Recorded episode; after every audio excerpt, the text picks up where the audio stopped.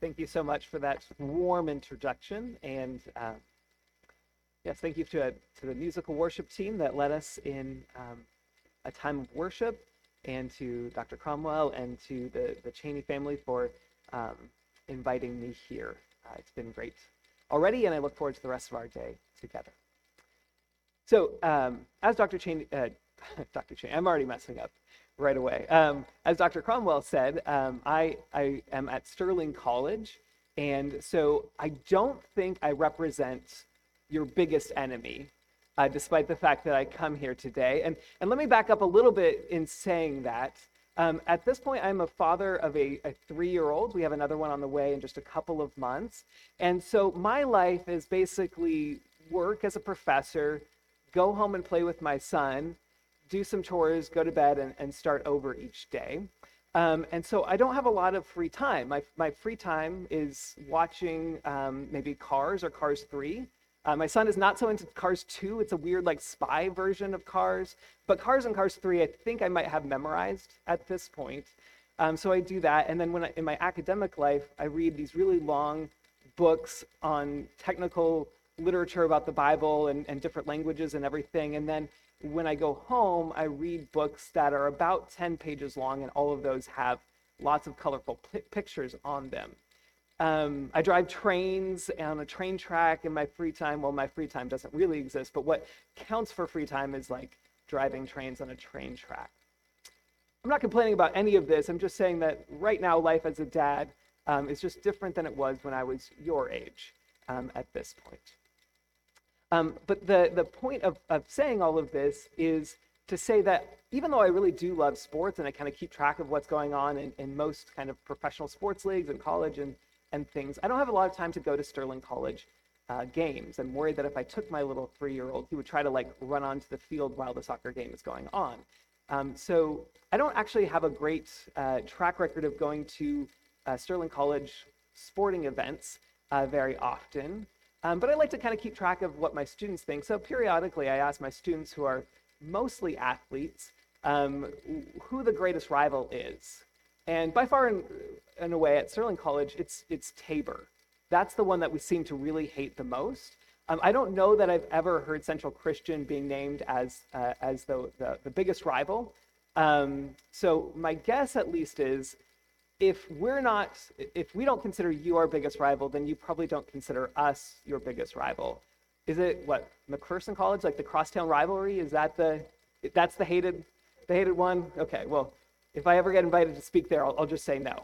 Um, but anyway, um, I don't think I, I, I, represent your greatest enemy by coming here today. Um, but it is still, you know, a rival institution. I know we do play each other in athletics at times. And so this gesture of inviting me here is itself an act of hospitality. To invite somebody who's from a different context and at least on some level represents the rival, to have them come and um, be with you is itself an act of hospitality. And um, I was asked to, to give messages both this morning and this evening on the theme of hospitality. And so I think that this is a good example of hospitality. And this morning, when I think about hospitality, uh, when I was thinking about what text I would want to, to talk about and preach on for this chapel service, I, I was deciding which book really exemplified hospitality. And I ultimately came to a book that I hadn't really thought about as an example of hospitality and inhospitality before, but has long been one of my favorite books of the Bible. And that is the book of Esther.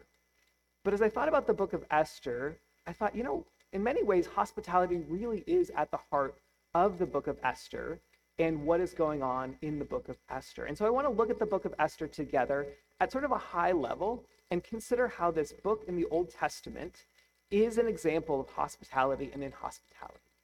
And mostly I'm going to do sort of a character study of the four main characters in the book of Esther and, and derive lessons that we can have from each of those different characters. Um, but before that, we'll kind of go through the plot briefly because I, I, realize that many of you are not familiar with this biblical book. And maybe the fact that there's a book in the Bible called Esther is even new to you. Um, so, just to kind of get us on the same page, we'll sort of walk through the basic plot of Esther together. And then we'll go into kind of these case studies of the four major characters. Um, But even before getting into that, let me just say this is a book told on a grand scale, and it's, it's a book that is dealing with extremely serious uh, issues. It will, um, it's a book that became far more important after um, what Jewish people call the Shoah, the catastrophe, but we normally know as the Holocaust. Um, this book took on a lot of extra resonance after that because it is a book about attempted genocide and how it was averted. So it is a book that is extremely serious in its subject matter. And yet at the same time, I think when I read it, I can't help but think that the narrator is intending a certain level of comedy to it. The overreactions are comedic um, as it goes along. So at times I will weave in some, some humor because I think the humor is intended by the book. But none of that is to undermine the fact that this deals with extremely serious subject matter. So having said that, let's just overview what this book is about and talk about the plot of the book of Esther. So in the book of Esther, it starts with a chauvinistic king and his advisors. That's what we see in chapters 1 and 2 of the book of Esther. We are met originally with the king by the name of King Xerxes. Some translations have his name as Ahasuerus, um, but it's the same person no matter which translation you're reading. I'll call him Xerxes. Um, but he is chauvinistic king, um, and he banish his, banishes his queen, Queen Vashti, for a really ridiculous reason that we'll talk about later. Um, and this opens the door to Queen Esther, to Esther becoming the queen of the book.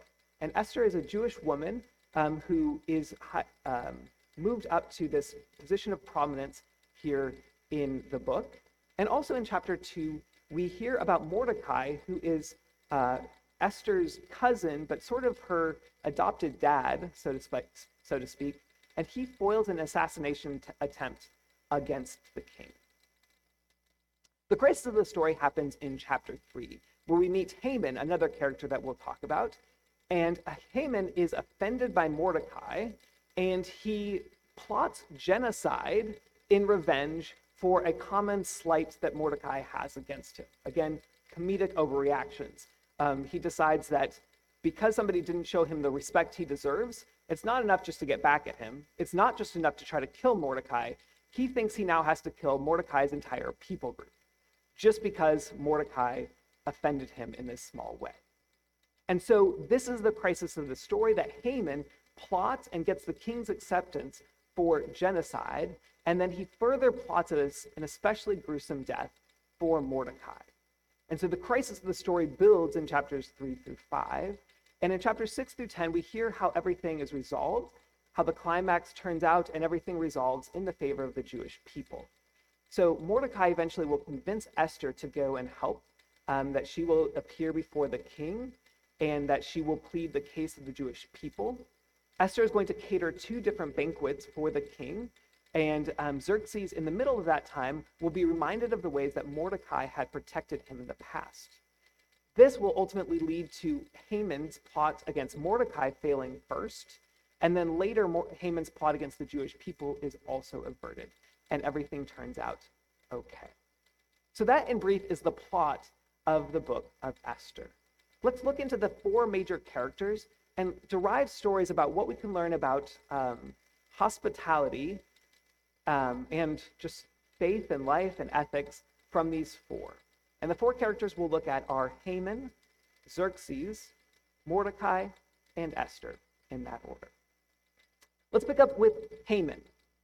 Now, Haman is the antagonist of all antagonists. He is as bad and as horrible a person as you can imagine on the pages of a story. He has a brittle ego and he is unwilling to accept others. And so we're going to start by reading how he is introduced in the narrative in chapter 3. Esther chapter 3, we'll read verses 1 and 2 and then 5 and 6 together. So this is how Haman is introduced. After these events, King Xerxes honored Haman, son of Hammedatha, and the, the Agagite, elevating him and giving him a seat of honor higher than that of all the other nobles all the royal officials at the king's gate knelt down and paid honor to Haman, for the king had commanded this concerning him. But Mordecai would not bow down or pay him honor. When Haman saw that Mordecai would not kneel down or pay him honor, he was enraged. Yet, having learned that who Mordecai's people were, he scorned the idea of killing only Mordecai. Instead, Haman looked for a way to destroy all Mordecai's people, the Jews, throughout the whole kingdom of Xerxes. So, this is how we are introduced to this figure. And there are a couple of things that help us understand what's going on here a little bit more. And they seem like minor details, but they actually hold some, some real significance. The first is that he is described, Haman is described as an Agagite. And the vast majority of you, I would actually guess everyone in here probably, maybe one exception or two exceptions, doesn't know offhand what an Agagite is. I wouldn't have known if I hadn't like looked it up and done some study. But an Agagite is part of the royal line of the Amalekites. And now maybe a few more people know who the Amalekites are, but even here, most of you probably don't. But the Amalekites are a people group that also lived in the promised land, the land of Canaan, where the people of Israel lived. And in the Old Testament, we can hear about battles back and forth between the Amalekites and the Israelites as they're looking to control the promised land, the present day state of Israel. And so, this subtle reference to calling Haman an Agagite that seems like something you would just skip over because who knows what that means, intent, instead actually has a lot of significance because it's a historical rivalry between two different ethnic groups that was deep seated and long running. And this is part of what motivates him. It is not simply a slight towards Mordecai, but as soon as Mordecai does this, Haman basically thinks, well, of course, he's a Jew, and we hate the Jewish people. And so there's this basic rivalry built in and baked in between Haman and Mordecai that at the slightest mistake can just build quickly. Um, and so this is what Haman decides to do is as soon as he is um, offended by Mordecai, realizing that Mordecai is part of his historic rivals, um, he decides that the best thing to do, the way to get back, is to commit genocide against the entire people group of the Jewish people group. And so hear about how he plots this, and he will, as we'll talk about with Xerxes, we'll see how he sells this to the king and how the king accepts this plan. Um, but he's already accomplished his vision of setting in motion a genocide of the entire people group of the Jewish people across the Persian Empire, the leading empire of the day. And then we jump ahead to chapter 5, and we hear a little bit more about his plan. This is Esther chapter 5, verses 9 and 14 that I will read. Haman went out from Esther's first banquet that day and happy and in high spirits. But when he saw Mordecai at the king's gate and observed that he neither rose nor showed fear in his presence, he was filled with rage against Mordecai. His wife Zeresh and all his friends said to him, Have a pole set up, reaching to the height of 50 cubits, and ask the king in the morning to have Mordecai impaled on it. Then go with the king to the banquet, and enjoy yourself. This suggestion delighted Haman, and he had the pole set up. Now, again, there are some minor details here that we could think, I have no idea what that means. And I'm guessing most of you have no idea what a cubit is. Um, so when it says 50 cubits high, you might be like, well, maybe that's that big. Maybe that's, who knows how big this is? Well, cubit, if you are wondering, um, it's a great measuring device uh, because it's always on your person. A cubit is from your elbow to the tip of your finger. So this podium is a little bit more than a cubit long in, in the Tim Gabrielson cubit size. Um, and obviously each person has different length of arms, um, but roughly we're speaking about a foot and a half. So when he has a 50 cubit pole set up, we're talking about a pole 75 feet high. That's pretty high. And where does he have it set up? In his own yard, in his own house. And what is he going to put on it? Mordecai. It's basically a giant spear 75 feet up that he envisions somehow getting Mordecai to the top of, dropping him on his neck through his throat, so that Mordecai dies on this 75 foot pole at his house and that way, when Haman wakes up each morning and he brews his coffee, and maybe it's been a hard day, it's a Monday, you know, it's just kind of hard to get going on a Monday. So you get your coffee, you're like, I need something to pick me up. He can walk and open the window and be like, oh, yes, there's the rotting corpse of my enemy. Things are good right? Um, they didn't actually have coffee this time, that was invented later, but you get the sense like this is ridiculous that this is what he wants to do. It's a gruesome death that shows his victory over Mordecai, all because Mordecai will not bow down to him. As we'll find out, though, Haman's plots will unravel, And when he is accused by Queen Esther of killing the entire Jewish people group, and when Queen Esther gets Xerxes on her side, the punishment is deliciously just. Haman will be captured by the king, or will, will be there and be caught by the king. And at this moment, somebody happens to say, Oh, by the way, King Xerxes, you want to kill Haman for what he has done. There's this pole at his house that's 75 feet high that's already constructed. How convenient. And so Haman will actually meet the death that he had planned for Mordecai on that same pole that he had set up. And ultimately, then also the Jewish people will be saved as Esther and Mordecai unwork his plan. So his plots unravel. Just as he has planned them, they all ultimately unravel. But I think we can learn a lesson from Haman. So, first of all, easiest application you've ever had from a speaker don't be like Haman. Don't plot genocide enti- against an entire people group, right? I think we all have that one covered, probably. Um, but more than that, you know, on the not so extreme level, I think we can also think about the fact that there are all these old prejudices that exist in our lives, um, things that you might have, and sometimes they're motivated, um, sometimes they're buried uh, through various things like race, class, gender. You know, there are a lot of divisions that can just kind of be there. But some of it might also just be like somebody who did wrong to you back when you were in middle school, and like ever since then, you just haven't gotten along with that person. Haman is a case study in letting old prejudices cause you to have extreme inhospitality and to never kind of forgive and to never let go. And so don't be dominated by these old prejudices. Learn that you can get past those. Our second case study is Xerxes. Um, Xerxes is the king. He's a chauvinist, a lover of excess. He's easily swayed by his advisors. When we meet him in chapter one, and I don't have a quotation here, I'll just summarize. But when we meet Xerxes in chapter one in, uh, of, of the book of Esther, he has a half year long party for Persia. And the climax of that party is a week long open bar. Anyone in the city of Susa can come, get drunk, and drink as much alcohol as they want. And he drunkenly requests his life at his uh, advisor's suggestion to come parade before the entire city of Susa naked because he thinks he, his wife is really attractive. And so he wants to show everybody how attractive his wife is. And this is Queen Vashti. And she quite reasonably says, um, No, I think that's a bad idea. And his, uh, again, he has to go to his advisors because he never makes decisions for himself in the entire book of Esther. Um, but he asks his advisors, well, what should we do? Queen Vashti told me no. And again, part of that comic overreaction that happens in Esther, his advisors say, if you don't do something, if you don't depose her and send her away, every single wife in the entire realm of Persia, stretching from India to Egypt, is going to rebel against their husbands. There's really nothing to do. You have to get rid of her. What will they think otherwise? And so we see a king who's chauvinistic, loves excess, and is swayed by his advisors. And we see that again in chapter 3 when Haman comes with, to him with this plot to kill the Jewish people. So here is Esther chapters 3, verses 8 and 9 and 11. Then Haman said to King Xerxes, There's a certain people dispersed among the peoples in all the provinces of your kingdom, who keep themselves separate.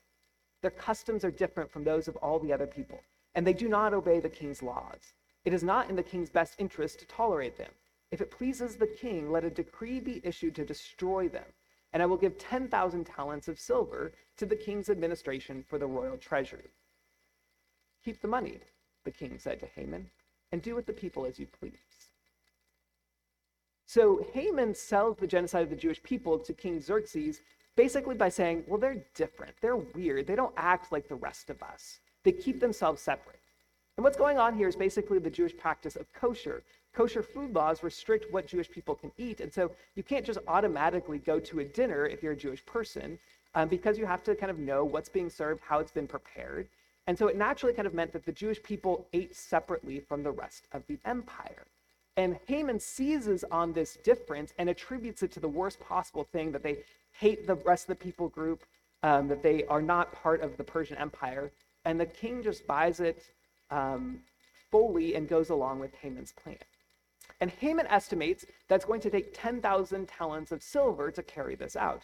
Uh, now, a talent of silver is about 75 pounds. And so 10,000 talents of silver is 750,000 pounds of silver. That's a lot of silver. I have no idea how accurate this was to the time, but last night I Googled what is a pound of silver cost? And according to Google last night, it was $750 per pound of silver. So he basically, Haman has pledged $200 million to exterminate the Jewish people. And the king says, Don't worry, I got this covered. You can take it out of the royal treasury instead. So the king spots Haman a cool $200 million to commit the genocide. At the end of this, Haman and Xerxes are completely happy with themselves, and everybody else is going to be bewildered. So the couriers, uh, this is Esther 3, verse 15, the couriers went out, spurred by, on by the king's command, and the edict was issued in the citadel of Susa. The king and Haman sat down to drink, but the city of Susa was bewildered.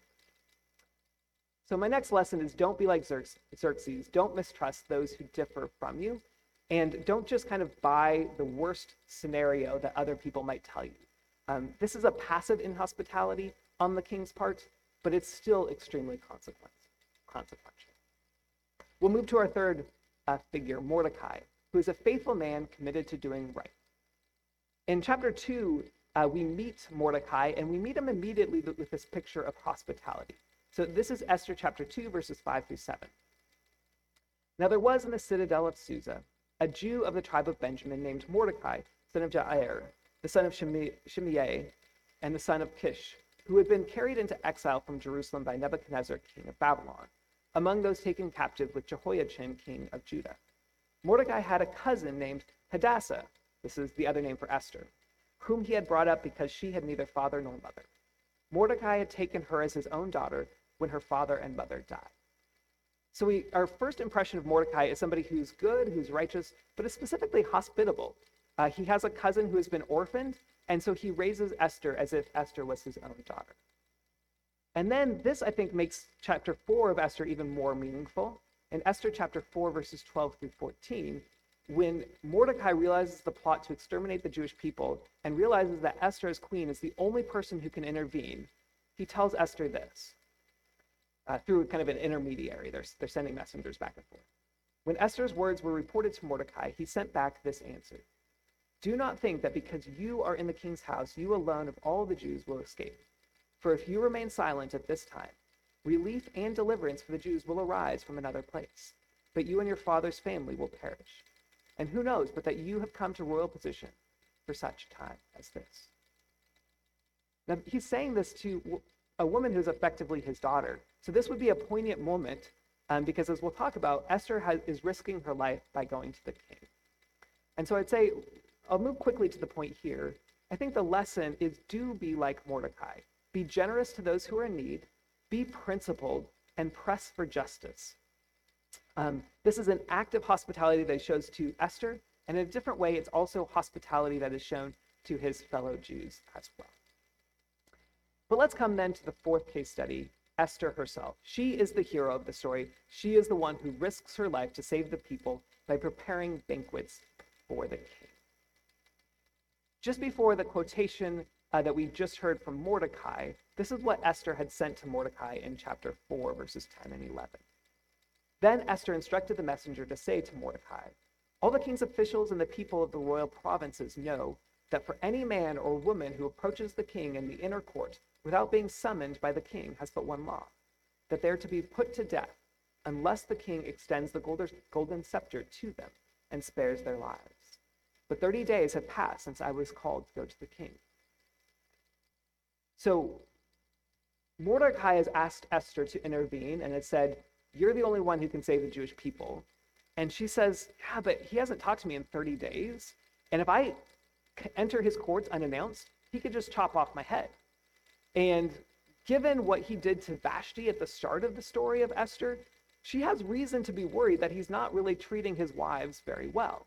So she has real cause for concern that if she appears before him, she will be killed automatically. And then we went to that Mordecai quotation that we just heard where Mordecai says, This is true, it could happen. But everyone's going to die anyway. Might as well give this a shot. It's basically what Mordecai says. And so this is then Esther's response in chapter 4, verses 15 and 16. Then Esther sent this reply to Mordecai Go, gather together all the Jews who are in Susa, and fast for me. Do not eat or drink for three days, night or day. I and my attendants will fast as you do. When this is done, I will go to the king, even though it is against the law. And if I perish, I perish. Esther is convinced that maybe God raised her up for this time and this time specifically. And so she is emboldened and strengthened. She goes with courage before the king. He does grant her the royal scepter so that she is not killed. And rather than making her plea right away, probably realizing that the king really likes to be buttered up, that he really loves excess, she invites him instead to a banquet. He goes to the banquet, enjoys himself, asks her again, What do you want? And she says, Come to banquet number two. Again, she's buttering him up. She knows he loves excess. She wants to get him on her good side. And it's at the second banquet that they have together that she's able to make her plea for the entire people group and accuse Haman as the person who has done them wrong. And she has sufficiently won the king over by that point that he listens to her, he is swayed by her, he turns on Haman, and the story resolves well as Haman, the evil character, meets his bitter end, and the Jewish people are redeemed and saved. And it all happens because the extreme inhospitality of Haman is undone by the simple hospitality of Esther, offering two banquets to the king and making such a reasonable request as, Do not kill my people group. And so I think Esther is this beautiful, wonderful story of hospitality and inhospitality, and how ultimately Esther's hospitality defeated the extreme and evil inhospitality of Haman. If you'll join me, um, let me pray for us, and then I will dismiss you after that. Heavenly Father, I thank you for this, uh, this group. I thank you for everyone who has come here this morning. I thank you for the story in our Bibles of, of courage that we see in Esther and of how you worked things out to make sure that the Jewish people were redeemed and saved from this evil plot. We thank you for the lessons that we can learn from these characters of Haman, Xerxes, uh, Mordecai, and Esther. And I just pray for, for the students and all the things that they have going on in their lives and minds right now, as well as the professors and, and uh, staff that are here too. Thank you for um, all that they are and be with them throughout their day. We ask these things in the name of your Son and the power of your Holy Spirit. Amen. All right. You're dismissed. God's blessings on you.